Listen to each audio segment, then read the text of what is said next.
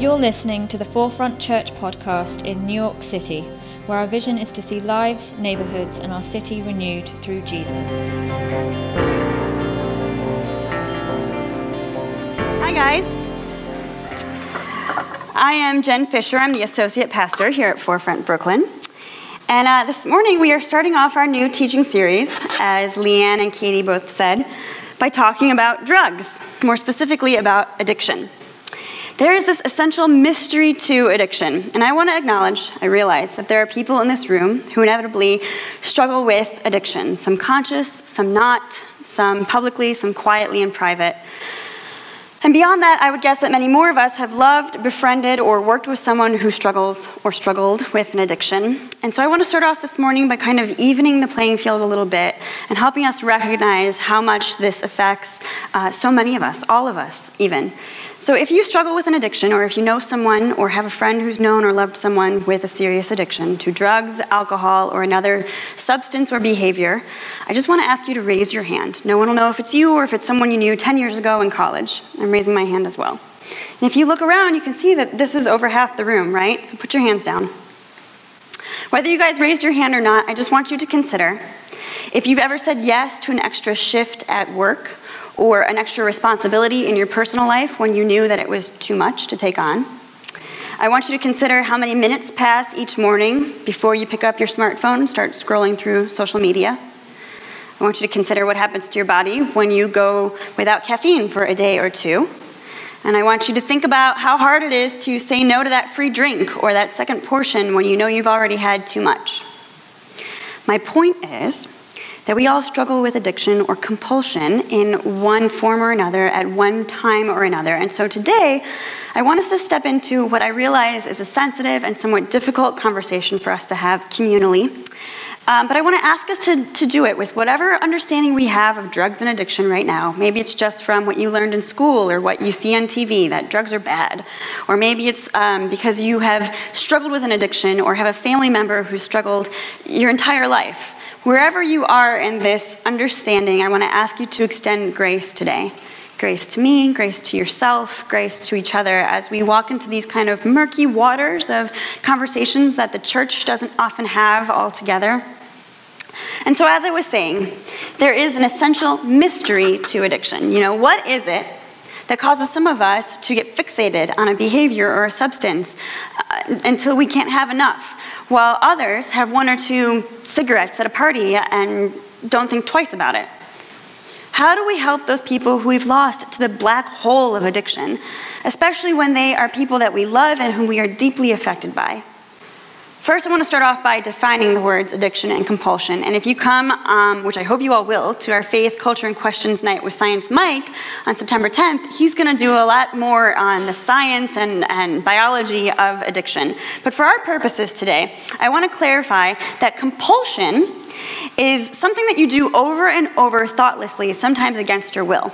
Whereas addiction typically has an escalation to the cycle. So you need to get more and more and more of it until you can satisfy your craving or until you've met your, your fix, right? And drug addiction is an example of that.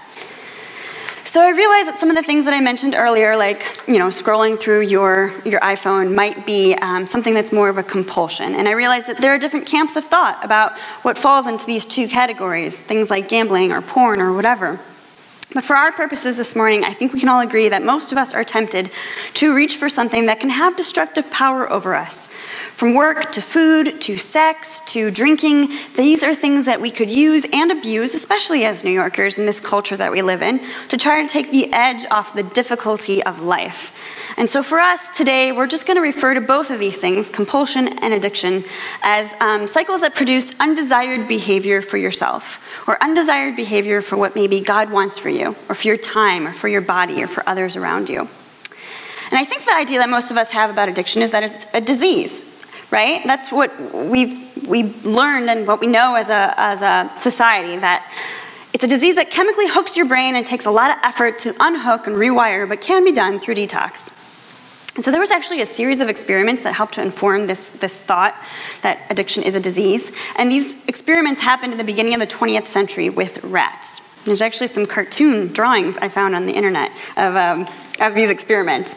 But so So uh, they took these rats and they put them in cages with two water bottles, one that was just water and one that was water laced with something like cocaine or heroin. And every time, the rat would get a, a taste of the drugged water and go back to it over and over and over again until it overdosed and killed itself. But then in the nineteen seventies, there was a man named Bruce Alexander, a professor of psychology in Vancouver, who noticed something odd about these experiments. He thought, you know, they put the rat into a cage all alone. What if instead you put the rat into a cage with colorful balls and, and tubes to run around in and, um, you know, other rat friends to have sex with? Like, what? I thought that was going to get a laugh. First service, nothing. So don't worry, the cartoons are G-rated. Um, so, um, so what do you think happened when they put these rats into Rat Park, as they called it? Uh, well, they tried the drugged water, and they mostly shunned it. They were able to turn away from, from the drug. None of them died of an overdose. None of them drank it compulsively. The unhappy and alone rats got addicted and died almost one hundred percent of the time, while the rats that were in Rat Park had resilience. They had happy, connected lives, and they were able to resist the, the drugged water and didn't die of an overdose zero percent of the time.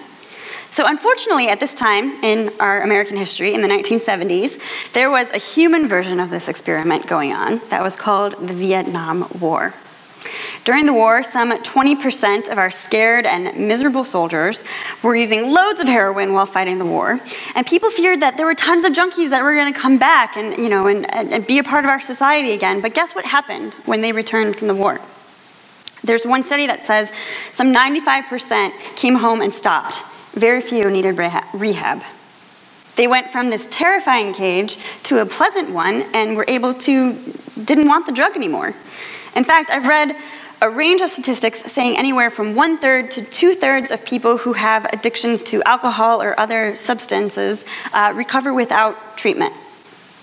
So, you know, experiments and experiences like these, they raise some challenging questions.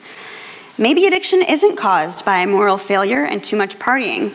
Maybe it's not a disease that simply chemically hijacks your brain without control. Maybe it's about adaptation and resiliency. Maybe it's about the cage you live in. I also learned in my study that while there isn't one single gene or um, a set of genes that causes addiction, roughly fifty percent of a person's predisposition towards addiction is genetic. The other fifty percent is determined by your coping skills or your level of resiliency towards the challenges of life. I met some friends last year who shifted my understanding of addiction. As I got to know them, I found out that um, my friend, one of my friends, was atti- got addicted to heroin when she was just nine years old. And she was introduced to it by her twelve-year-old brother. And now as a grown woman, for the past six years, she's been on daily doses of medically administered um, methadone to kick her heroin habit. But methadone is also habit-forming. It screws with your, your body temperature, with it can cause dizziness and slows your reactions, all things that I could visibly see my friend struggling with. And not to mention the fact that having to go get those daily doses each day in the Bronx made it really hard for her to hold down a regular job and afford a decent home. And while my friend had made some incredible strides and had a, an incredible faith that helped her to overcome a lot of challenges in her life, I can't help but wonder how different her life would have been if she had had a better environment growing up. What if my friend and her brother had lived in the fancy cage full of colorful balls and, you know, and fun toys to play with, instead of the poverty and poor education and family troubles that she was born into? How many talents and gifts does the world miss out on when a person is born into injustice, where they don't have the choice of meeting their full potential or developing enough resiliency to steer them away from their genetic predisposition? How is it fair that some go on to develop this disease, sometimes simply as a reaction to their poor environment, or because no one ever taught them self-worth, or they never quite figured out the right coping skills to steer clear of it? And then we, as a society, punish them by stigmatizing addiction and pushing them further into disconnection, sometimes even putting them into jail. It makes me angry to start thinking about all the different layers of things that go into a conversation about how and why a person gets addicted and how and why they can't get away from it. And I imagine that it makes God angry too. You know, it wasn't always popular opinion that addiction is a disease. Back in the early uh, nineteen hundreds, it was believed, mostly because of the temperance movement, that um, if you could not or would not sober up, that you it was a reflection of your moral and ethical failure, and you were you were damned to hell. It was a reflection of your poor soul. And that was more of what popular belief was. And the prohibition went into effect for thirteen years, banning the sale of, of alcohol. And so after that, in nineteen thirty-five, um, scientists were starting to come around to the idea that maybe it wasn't just about the substance. Maybe there was something more to it. This is where they were starting to study these experiments, right? But there were two men around that time, in nineteen thirty-five, Bill Wilson and Robert Smith, who decided to do something about this. They started an organization called Alcoholics Anonymous, with the idea that suffering human beings have the right and obligation to try to relieve their suffering. Their twelve-step recovery program that um, exists in this atmosphere of mutual support and spiritual transformation, it has helped to bring millions of people to recovery all around the world. And it's also inspired so many other recovery, twelve-step recovery programs like Narcotics Anonymous for drug addiction, and even Al-Anon and Alateen for people who love people who struggle with addiction. I've learned that there are so many support groups that exist now to address the brokenness of our world through the twelve steps, all things from gambling to eating disorders to mental illness. And while A A and other such support groups meet in places like church basements and fellowship halls, it's interesting how many of them don't join the congregation then on a Sunday morning as well. A A has gotten a lot of flack over the years from Christians who believe that its principle of understanding God as a higher power is heretical because there's only one true God and he can only be found through our Lord and Savior, Jesus Christ. But I think the Christians who write off the twelve steps for this reason are missing the point. One of our favorite authors among the Forefront staff is a man named Richard Rohr, a Roman Catholic priest, and he's written this book that's in my top three favorite Christian books, titled Breathing Underwater, where he is attempting to connect the gospel message with the twelve steps. He's hoping to show that there's a collective conscience, conscience um, a divine spirit in both teachings. He breaks it down for all those people that think that it's us versus them, the you know put together Sunday morning Christians upstairs and the people with problems in the basement during the week. Both teachings, Rohr says, share a transformational message that to survive the tidal wave of compulsion and addictive behavior, we must all learn to breathe underwater and find God's love and compassion. I love that. So I want to take a moment today to just unpack the first three steps of A A, kind of take a second to find the gospel message within these teachings as well. And so all twelve steps are on the screen behind me, but specifically, step one, we admitted we were powerless over alcohol, that our lives had become unmanageable. Step two, came to believe that a power greater than ourselves could restore us to sanity. Step three, made a decision to turn our will and our lives over to the care of God as we understood him. And so I would basically summarize these in the Christian context as confession, belief, and repentance. Step one, confession. I confess I can't do life anymore on my own. I can't do it, God. My life has become unmanageable. I need you. Which basically describes for us our value of humility.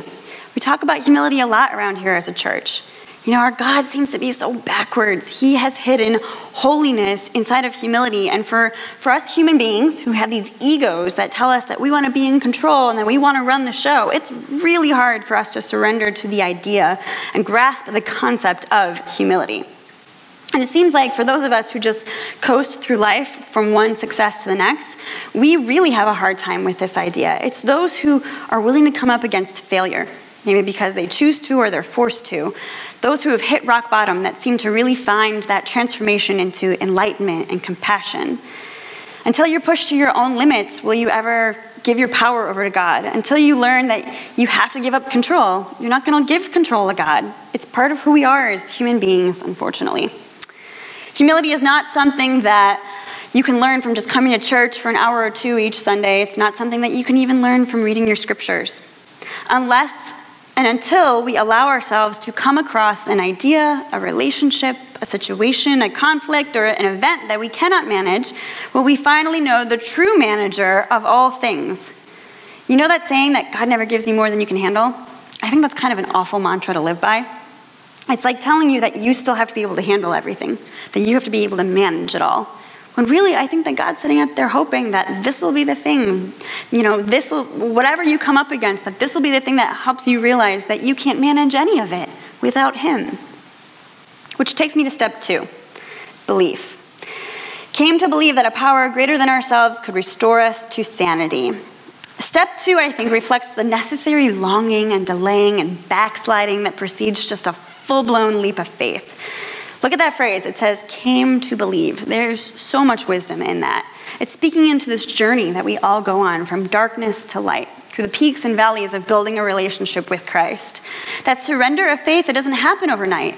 It looks like a trust walk. It looks like a little bit of gradual letting go with each, you know, person who influences you, each glimpse of Christ that you get in your life, um, throughout this journey of understanding and, and letting go.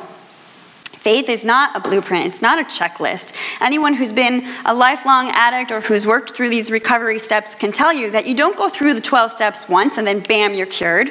It's a program that you have to keep working and keep uh, going back to and keep journeying through. And I think our faith walk is a very similar experience. This concept for me of being restored back to my sanity or finding my, my equilibrium and my, my foundation of belief, um, that really resonates with me because in my mid-twenties, for a few years there, there was a series of jobs, relationships, questions, uh, moves that left me in a place where I realized I couldn't manage life anymore. The coping skills that I had from growing up just weren't cutting it in the real world anymore. And so with the help of a few good friends and a good therapist, I started to ask some of the harder questions and really start to figure out, what is it that I believe? What is it that I want? And through that process, I myself also went through a spiritual transformation. And I was living in California at the time. I moved back here to New York with this new grounding, this new sense of belief of, of what I was looking for in my life. And so I met Jonathan Williams, the uh, the senior pastor of Forefront, who was just about to start Forefront Brooklyn, our community. And we had a conversation about this very thing, this mystery of humility that we both had experienced and observed in the people who fail, who are willing to go through that journey. And so it's no wonder that our church has now become a place full of people who fail. We are walking through the doors, people who are walking through our doors in the midst of divorce. People who've been unemployed for a year and don't know what to do with themselves anymore.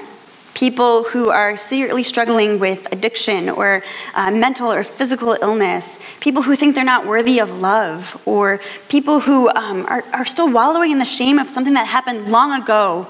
People who walked away from the church they grew up with, thinking they didn't need God, only to find out that they can't manage life anymore on their own.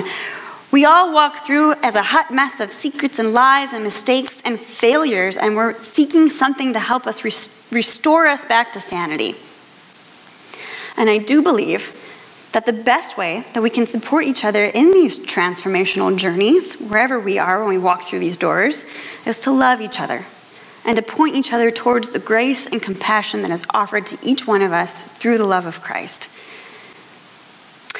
Because without that, you'll never reach the point of surrender, which is step three. Made a decision to turn our will and our lives over to the care of God as we understood him. So wherever you are on this journey, however you understand God in your life right now, you are invited into these questions with us, into these hard conversations with, with us. Because letting go, unlearning, and challenging yourself, it's not part of anyone's program for happiness. Yet all spiritual maturity in one sense or another is about letting go and relearning or unlearning what you thought you knew. You know, throughout the book of Acts, throughout the New Testament, Paul and the other apostles, even Jesus in the Gospels, they say things like, repent for the forgiveness of sins, you know, your kingdom come, my kingdom go, and, um, lay down your life and pick up the cross, like all of these different kind of radical phrases, right? But I think what they're getting at when they say this language of repentance is exactly what Bill Wilson and the writers of A A meant when they said a radical surrendering of our will to another being whom we trust more than ourselves. It's this confession of genuine belief that we are unworthy and yet we are loved. And that forgiveness and mercy follow us when we step into the presence of Jesus. Allow yourselves to breathe under the waters of a loving God full of grace and compassion. That's what I think they're calling us to when they say repent. Learn God's ways and his values for your life instead. So now here we are sitting in the book of Galatians, right? Paul's talking to us. He's talking to the early Christians, trying to teach them what it looks like to be the body of Christ here on earth. What is it that we can learn from this? You know, I read this passage and I think about how it could help inform us as a community to figure out how to deal with things as heavy as addiction.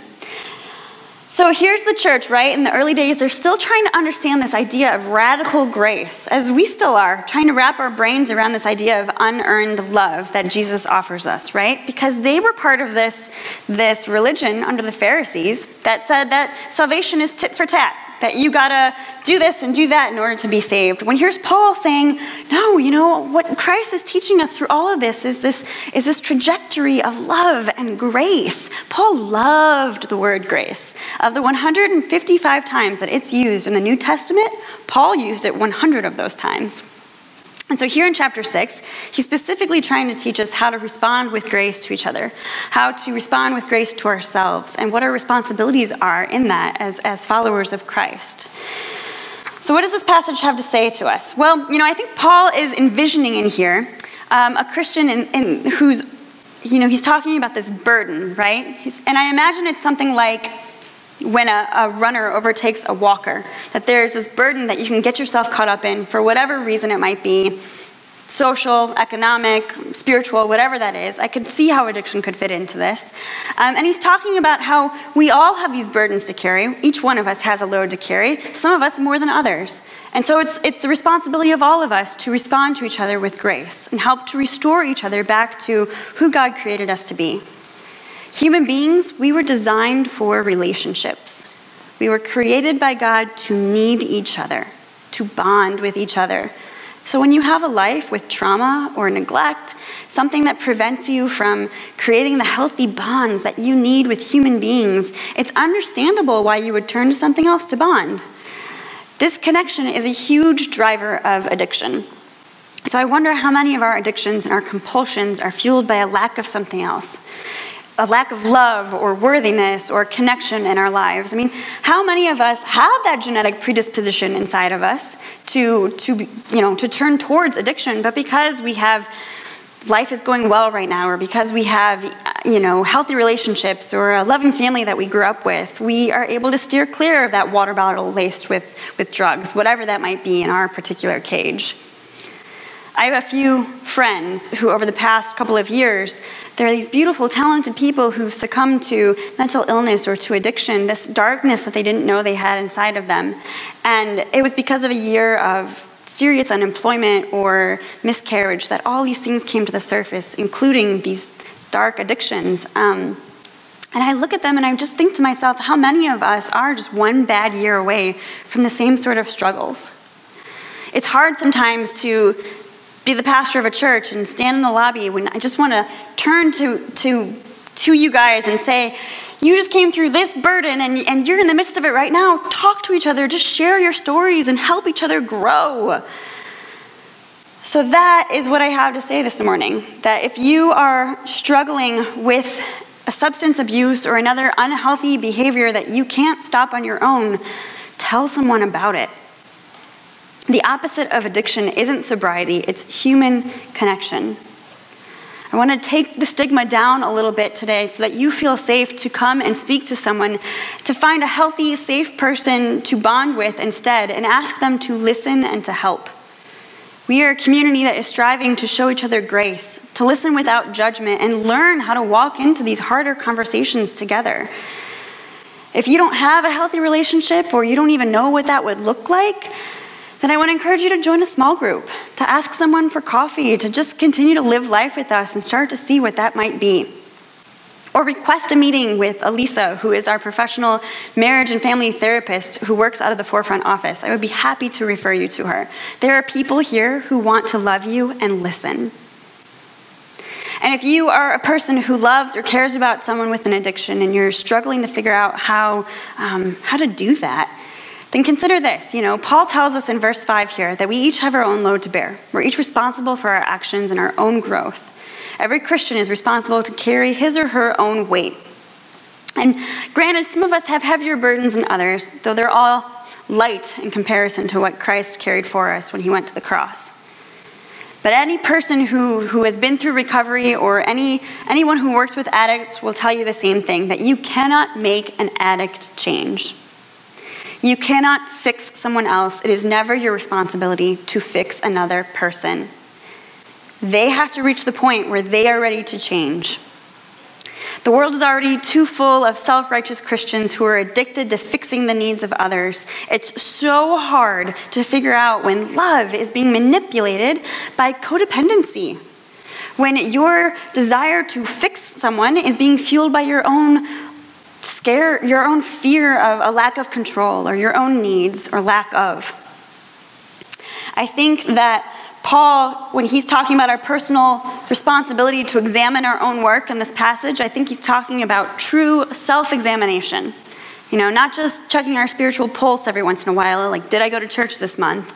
But actually turning your will and your thoughts and your actions over to God, allowing yourself to be searched by the laws of Christ, by the teachings of Christ, in order to become spiritually mature, in order to become self-aware and humble, so that you might be ready to share the burdens of someone else when you are called.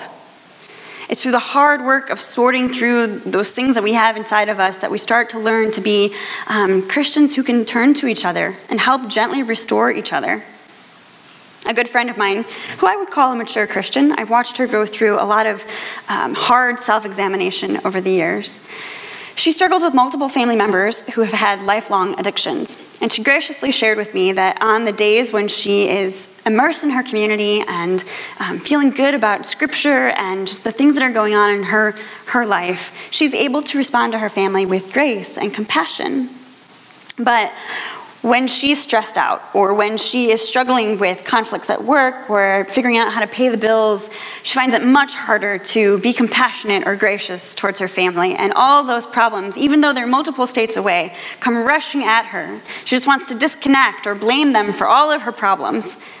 It's really hard for us to discern when we need to step back because, as Paul would say, we too might be tempted. We might fall into temptation because we ourselves are not healthy enough to help someone else. So the same advice applies to every single one of us. Talk to someone. Seek out healthy relationships in your life where you can wrestle with the burdens of love and grace so that you can say to your addict, I love you and I am healthy enough to be here for you whenever you are ready to ask for my help. So finally, for us as a community, community, what does this mean? Well, you know, we're going to continue to ask these hard questions. We're going to keep learning. We're going to keep growing. We're, we're asking where our limits are. We're asking where God is, is calling us to walk into the brokenness of our city. We're asking the hard questions of what it looks like to restore and renew each other one person at a time. And I think the point of all this is that each one of us is called to test our own actions. Each one of us has a responsibility to carry our own Lord. our own loads so that we might have the strength to carry each other's burdens when we are called and to gently restore our world, one life, one neighborhood, one city at a time. Will you guys pray with me?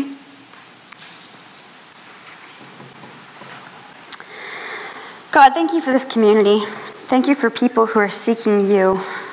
Lord, grant us a serenity to, to humble ourselves before you, Lord. Restore us to sanity and give us the wisdom to discern when you are calling us to be your light in the world and when you are calling us to um, reflect on ourselves, to, to carry our loads and to share the burdens of others, Lord. I pray that we would be a community that continues to ask hard questions and that continues to embrace um, the harder things in life, Lord, um, as we seek you in everything that we do. It's in your name we pray. Amen.